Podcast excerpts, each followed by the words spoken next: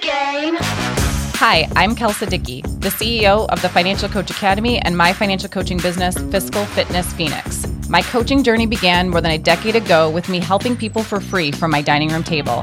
What was once a little business of mine has grown into a seven figure company that employs a team of people. My goal is simple to help you fall more and more in love with financial coaching. I believe financial coaching is the most rewarding way to make a living. If you are an aspiring financial coach or have been coaching for years, I'm here to help you create a business you love that gets your clients massive results. Let's get to it. Hey, financial coach. Welcome to episode 14 of the Financial Coach Academy podcast. We are going to cover your success path as a financial coach in this episode. I am so excited. Most of us follow a very similar success path. And in the following two episodes, after I summarize and outline the success path in this episode, I'm actually going to expand on each of these stages in episodes 15 and 16. My goal is to help you identify where you are on this path and then what you need to focus on based on where you're at. Because what you should be focusing on in business is different depending on the stage of business that you're in. And I know for me, like if I knew this path earlier on in business, I feel like one, it would have been easier to navigate, would have been easier mentally, emotionally. I definitely wouldn't have experienced quite as much self doubt. And also, I think it would have been much faster to navigate it as well. Like I would have progressed through the stages that much faster, which is why I want to describe these to you and take a few episodes to really dive into all of them. But first, before I dive into that, I want to let you know we are hosting a financial coaching happy hour in Denver, Colorado. It's coming up soon and I want to make sure you know about it because you are invited. It is totally free, super laid back, and just a way for us to get together as peers and as a community community to get to know one another. The happy hour is on Saturday, April 29th from 6:30 to 8:30 p.m. at the Art Hotel in Denver. Jill Emanuel, my lead coach and I are hosting a VIP day that whole day.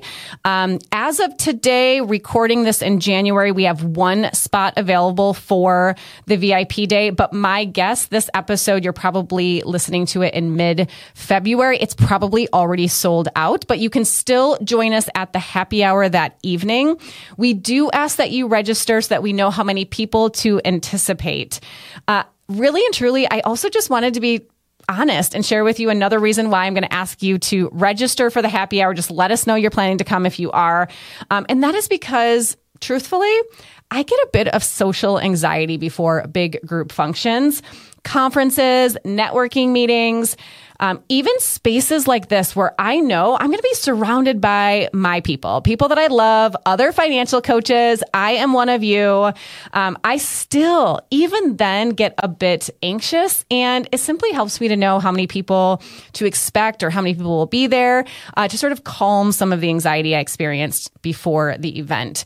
Uh, once I'm there and I'm talking with you guys, I will love it and I won't have any nervousness at all. But certainly leading up to big functions, I do experience a little bit of social anxiety. So there you go. Help me out, please.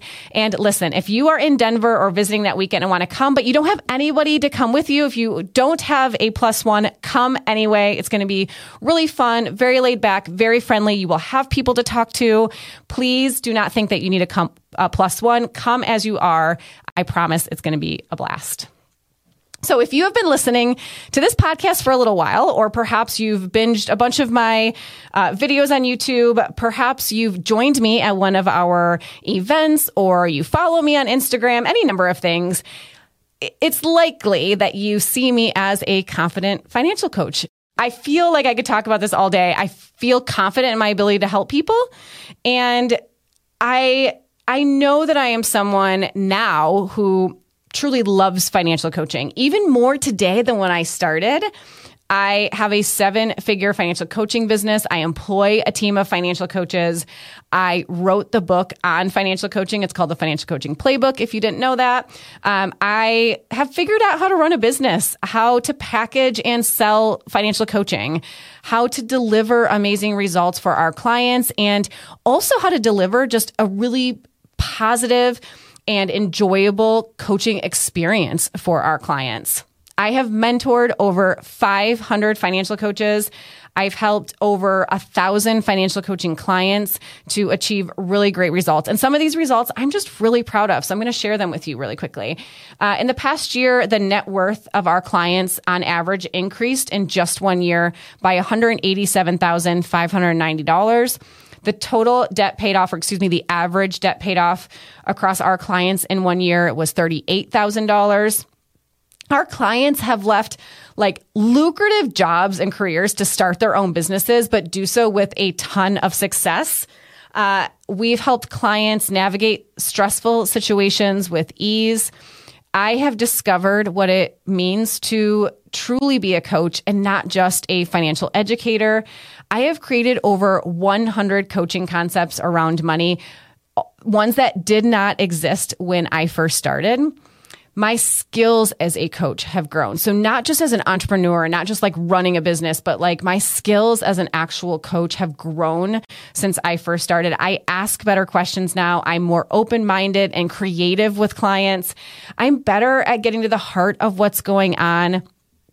I can tell almost intuitively now when a client needs to tackle a decision from a really logical, analytical perspective, and re- when what they really need sometimes is to figure out more of the emotional commitment or the emotional journey ahead of them with that decision. And that is not something that I was naturally good at when I first started. I am much better at reading the client's energy during coaching sessions and being present during those conversations even when they're tough and challenging and a little bit uncomfortable. I'm better at picking up nonverbal communications. I'm much more patient now as a coach. I used to put a lot of pressure on myself to get the client results as quickly as possible, but that was really because I was wanting to you know, prove my value of coaching to them. And I really felt like that's how I would do it. But now I trust the process of coaching. And if a client is taking longer to get results than maybe another client, I don't think that reflects on me. I think it's simply the pace that feels best to the client. And I hold space for that now where really early on, I didn't know how to do that. In all of these things, the only reason I'm telling you this is because this is night and day difference from who I was 15 years ago when I started. I did not have some magic sparkle 15 years ago when I first started doing this. If you think that's what you need, I promise that is not true. I had no idea how to answer the question, what do you do? When somebody would ask me that question when I first started, I felt so awkward and like a total imposter calling myself a financial coach. I had no idea how to invite someone to work with me or to get help. I would stumble over my words most of the time. I would also let clients walk all over me. I had no boundaries or policies in place. I gave clients my cell phone number and would respond any day or night, or I would have policies in place, but I didn't actually honor them for myself. I would say the wrong thing a lot during coaching sessions, during networking meetings, you name it. I also talked way too much during coaching sessions and I didn't ask nearly enough questions and I wasn't a great listener 15 years ago. I also did a lot of the thinking and the doing for clients in between sessions. So I would do a whole lot of work. And then during the coaching session, I would like present to the client all of this work. But that's not coaching. That's consulting. I used to think that everyone would or should manage their money the same way. I used to dive right into looking at someone's income and expenses. I was overly analytical and I didn't know or I think I just also felt awkward trying to talk about how the client was feeling or what they were thinking about money. I didn't know the right questions to ask. I didn't know how to create a space where they felt comfortable sharing those things. I didn't have any idea how to structure my day to be productive. I remember being like, how do I set hours? Like, how do I do this? You know? I also spent a lot of time on busy work, like creating a website when I didn't need one. Uh, I can remember being awake at like two in the morning, sitting on my couch and Googling, like, what's the HTML code for like changing the size of an image on your website, right? This was before drop and, drop and drag website templates were a thing. Um, I definitely wasn't focused really early on on the things that would actually move the needle because I felt so uncomfortable doing those things. I was afraid of failing, afraid of the unknown. I had imposter syndrome, and I even had a fear of success. And just a quick side note I not only did I have a fear of success, I was so new to coaching, I did not even fully grasp what a fear of success was. I didn't know what it looked like. I did not know that I had a fear of success. And so here, in case this is you, here's how you know if you are experiencing a fear of success. If you are thinking about things like, how many clients will be too many? What if I run out of time in my day and I can't handle it all? Or how do I pay myself out of the business? Or how do I create an opt in for my website? If you are worrying about any of these things, if you're worrying about the opt in for the website that you don't yet have, so you don't have a website yet, but you're worried about the opt in for the website, that's a fear of success. If you're worried about like, how am I going to pay myself out of the business when you don't have a paying client yet? That's also a fear of success. So in other words, if you are thinking about what you're going to do 10 steps from now, when you haven't taken step one, you might have a fear of success. And listen, this can smack you in the face during any stage of business, but I especially felt it really early on. You know what I used to say when I had a, my fear of success was like, you know, going strong? I used to say I was planning. I'm planning out the next steps. I'm preparing for the future. I'm thinking ahead. I'm planning ahead. I was getting ready to take action. If you are getting ready to take action all the time, it might be a fear of success. What I was doing is I was worrying instead of trusting that whatever happens, I can and will handle it. I just let myself worry about it instead. Instead of thinking about the impact of the next step that I was going to take, I was thinking about how I'm not ready for what's to come down the road. And because of that, that's why I wasn't able to take action today on the first step, right? So here's the thing that I want you to know about a fear of success. The things we face now are preparing us for what's to come, including the success that is to come we can only make decisions from who we are today, who we are right now. Those decisions teach us things. We gain new awareness. We gain experience, right? All of those things mean that we can be more informed. We're going to be smarter. We're going to be more insightful for the next step when the next step actually comes, right? Planning it all out now isn't possible because you're not that person yet and you don't know all that you need to know yet for that next step, right? It's this fear of success that sends you into information paralysis really early on in business, especially because everything starts to feel really overwhelming if this is what's happening. What you can do if that is what you're experiencing is take small actions and ask yourself, what do I know right now that I can take action on? What is something I know right now and just start there and keep asking yourself that every single day. Okay. So the point of all of that is to say, I was a hot mess and I'm not anymore. No, I'm just kidding. um, well, kind of. I was a bit of a hot mess. Um, so the point of this is to say that the change from who I was when I first started to who I am today did not happen overnight. There were steps in between, various stages I progressed through, and my journey is quite common. In other words, the skills and the confidence I have today, I didn't always have them. It's okay if you don't feel like you have them yet. They're not things you have or don't have. They're things you cultivate. I cultivated all of these skills and this confidence over time, and you likely have to cultivate them too. And I know you can do it. Today, I am going to outline the path and the various phases I experienced co- from mentoring over 500 co- coaches. I have figured out one thing. We all follow a very similar path and we experience a lot of the same things. So I'm just going to summarize them in this episode. And then in the coming two episodes, like I was saying, I'm going to explore each one of these stages in more depth. And by showing you the path, you'll be able to see it laid out in front of you. I hope you'll be able to determine where you are now along this journey, where you're going next, and what it's going to take to progress from one stage to the next. We need different things at different phases, but first you have to identify where you are currently. So here is a quick summary of the five stages of becoming a profitable, successful financial coach. Phase one, I'm thinking about becoming a financial coach. You're just exploring what it might look like to be a financial coach at this stage. You're in the research phase and you're probably not sure how to start. Phase two is I'm ready to become a financial coach.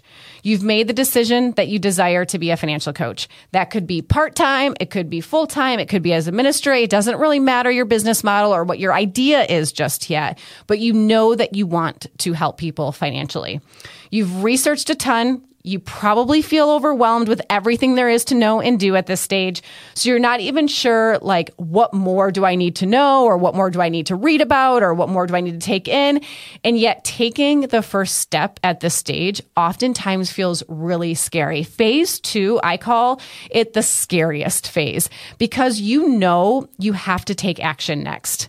There is no more research to do at this phase. If you want to do this, you've got to just go do it. And that is scary in phase two. Phase three is I'm coaching, but not consistently. Like I was saying, phase two is the uh, scariest phase. Phase three is the hardest phase. In this phase, you have a few clients or maybe even a handful of them. You're making money as a financial coach in phase three it may or may not feel like a lot of money, but there's something coming in, and that's what matters at this stage. You're spending a ton of time between two main roles in stage three building the business and attracting clients. You feel like you're probably like hustling to get the next client. You're trying to figure out what will it take to get another client. You're, you know, dabbling with like social media marketing and, you know, referral relationships and having conversations and networking events. You probably don't feel confident at a lot of those things. And so it just feels really hard. You're not spending nearly as much time actually coaching clients as what you want to be. And as a result, at this stage, you can have a lot of self doubt. Um, phase two, you've got a lot of imposter syndrome. You're kind of like, who am I to do this? And in phase three, you've got sort of the big brother to imposter syndrome, which, which is feelings of fraud. You're like, well, now I'm putting it out there that I'm a financial coach and I have some clients, but I don't have nearly as many as I would like. And so I feel like maybe I'm a bit of a fraud, right? So that is stage three. Stage four is I'm coaching consistently, but I'm struggling in other ways. If you are in phases one, two, or three, you want to get here. You have your sights set on phase four. Chances are your dream of just coaching consistently is everything. You imagine yourself just having a whole bunch of clients and feeling really good about that. So like whatever your number of right clients is, is what you're shooting for in this phase. So maybe you're telling yourself like, I just want 10 clients and that would be so amazing. Or maybe you're like, I just want 40 clients and that would be perfect. That would feel so good. That's like my full time income. That would be perfect if I had like 40 clients, right? In this phase, you're coaching really close to your perfect number of clients, whatever your number is, or you are actually coaching that number. So you're either really close to it or you actually have that many, but you're also wearing a lot of other hats. And so you feel pretty stressed out. Things don't feel easy at this phase. If anything, it's still somewhat hard, but for a very different reason than phase three. Last but certainly not least is phase five. I am coaching consistently and loving it. So stage four was I'm coaching consistently, but I'm struggling in other ways. And five is I'm coaching consistently and loving it. In phase five, you have a fully scalable financial coaching business to the point where you're able to help gobs of people, thousands of people maybe, to take control of their money by leveraging your time and expertise in profound ways.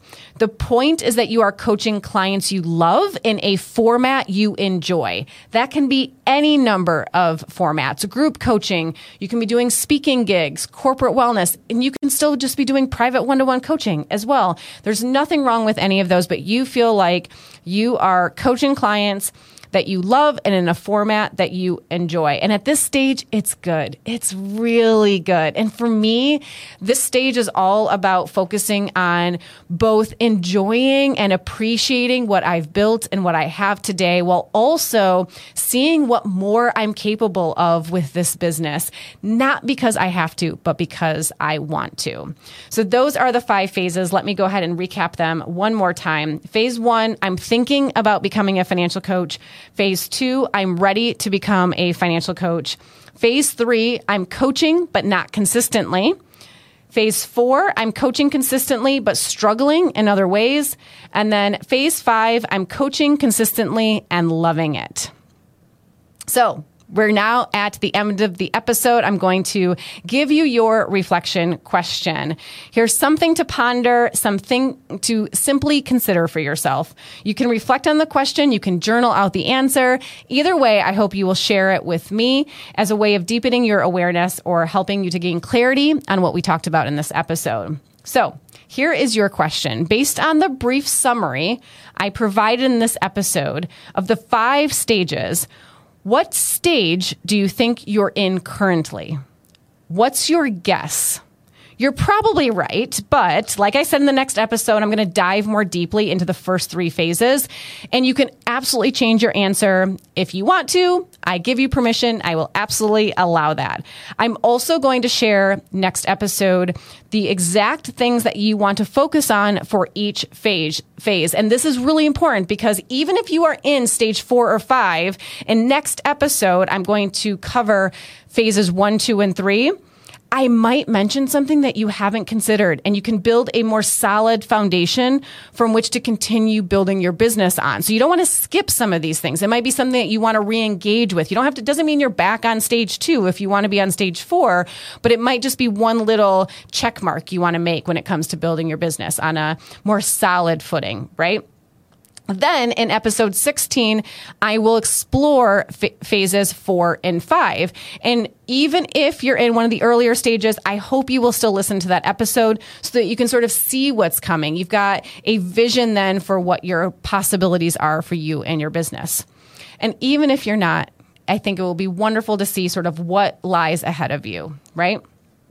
So, again, the reflection question is based on the brief summary I provided in this episode of the five stages, what stage do you think you're in currently? I believe financial coaching is the best and most rewarding way to make a living. I truly love what I do. If you're ready to learn and see how to become a profitable, successful financial coach, check us out at financialcoachacademy.com to learn more about our online courses, free trainings, and events. As always, I love hearing from you too. If you have any questions for the podcast, please submit them at financialcoachacademy.com forward slash podcast. And if you love this episode, please subscribe and leave us a review. It would mean the world to me. I'll see you next week when we tackle in episode 15 the key decisions and skills to develop on your way to six figures.